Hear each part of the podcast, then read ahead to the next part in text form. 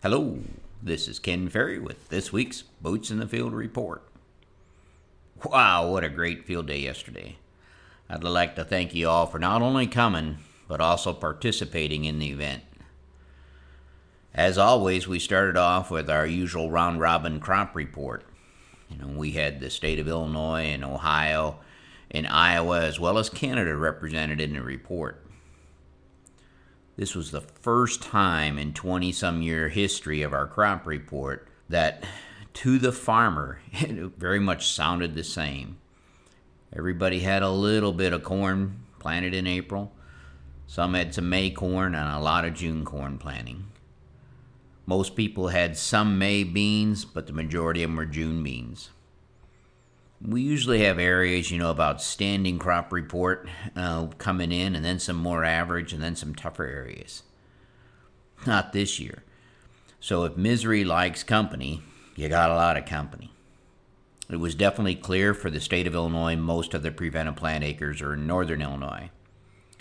It was an eye opener for most when Mo, who farms in Canada, gave a similar report of wet conditions and late planting on their farms in Canada. But also, the fact that they don't have preventive plant insurance up there.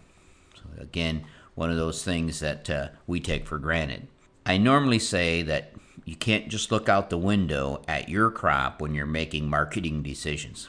But this year, that might work because it looks like we've got pretty much the whole Midwest in some of the similar shape. You know, while the crop report wasn't that uplifting, I was surprised at how upbeat everyone was and the temperament of the day uh, as far as everybody was in a good mood. It seemed like everyone had accepted the cards they'd been dealt and were determined to make the best out of it. Except for a couple near fisticuffs uh, when we were competing as teams in the simulation, everyone seemed to be having a very upbeat and great learning day. That's a true sign of growers taking charge of their own situation. A couple of very timely breakouts on disease and knowing your soybean growth stages generated a lot of questions. As a lot of you are trying to put a plan together to manage weeds in these late beans. A number of attendees were shocked at what Cobra application looked like on a V9 plant versus a V9R3 plant. Matt's breakout on disease scouting was timely, as we're now starting to see the GLS in most fields. So pest teams out there look low for the GLS in most fields because that's where you're going to find it. On the bug front, we're still dealing with some thistle caterpillar in the beans. Stay on top of that. But the bug of the week definitely is Japanese beetle. Some of the April corn had to be sprayed for silk clipping due to the intense numbers of beetles and the somewhat uneven pollination that was going on. In many areas, these beetle numbers are pretty impressive. So, pest teams keep an eye on these beans. You know, our threshold of 30% defoliation in the vegetative stage, 20% in the reproductive stage. And as you learned yesterday, we have short V7, V8 beans already at R2 stage. And the amount of beetle per row is, that you could have out there is pretty low and it can be creating issues getting a number of calls on the corn rolling up in this heat, especially the later June corn, wondering what effect that's going to have on yield and finish. For the most part, if we had to have this hot spell, I'm glad it's now when uh, most June corn is waist to shoulder high. At knee high or less, this could have hurt ear size. Our June corn, for the most part, is at a stage where it can handle some of this heat. The rolling that you see is just a plant protecting itself. It can do this for some time without a real big concern on yield as long as our water supply is there.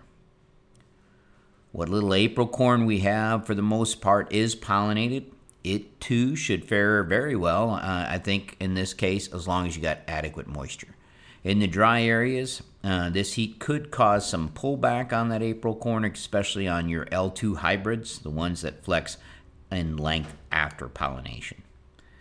My biggest concern is the May corn trying to pollinate in the middle of this heat. Pest teams focus your effort here. So, silk growing will slow down and pollen viability will drop off in this heat stress. So, because we may only get zero to a quarter inch of silk a day instead of a half inch of silk of growth, and the short viability of this pollen in the heat, a little bit of silk feeding here is going to be a problem. Now, I know scouting in this heat is, is a real joy, but that's why the pest teams get paid the big bucks. And you can pay me for that plug later. With the heat index predicted at 110 in Heyworth until Sunday, this week is a good example of why we recommend not having all of your corn pollinating in the same week. You know, to break up that, we can look at breaking up planting dates and maturities to diversify that risk. Now, we don't recommend spending, spreading your corn planting out from April through June as many of you did this year. But this is also the reason why we never walk away from a growing crop. This June corn could hit a window of perfect pollination. Most of you realized after our breakout yesterday that keeping these late beans clean with herbicides without giving up yield will be a challenge. And hopefully now you can explain the why to your landlords and your farm manager. this morning we introduced our interns to the art of walking beans. They did a good job, and none of them decided to change their majors. So I think the future of agriculture is in good hands.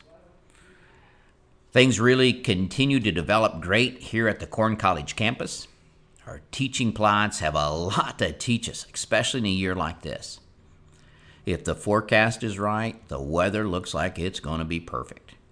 The crew is finishing up the last minute details, and uh, we are excited about presenting you with a jam packed learning event. To stay up to date, check out our website at croptechinc.com and subscribe to our podcast, Boots in the Field Report.